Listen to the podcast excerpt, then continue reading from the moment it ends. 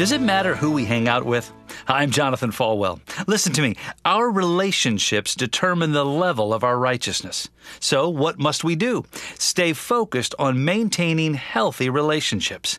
In life, the people that you hang out with are the people that will massively impact the way that you act, how you respond, what you do, what you say, even what you think.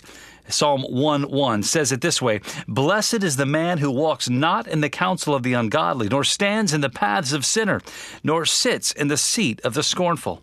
In other words, what we must do is make sure to hang around people who will make us better, not make us worse, who will drive us more towards Christ rather than pull us away.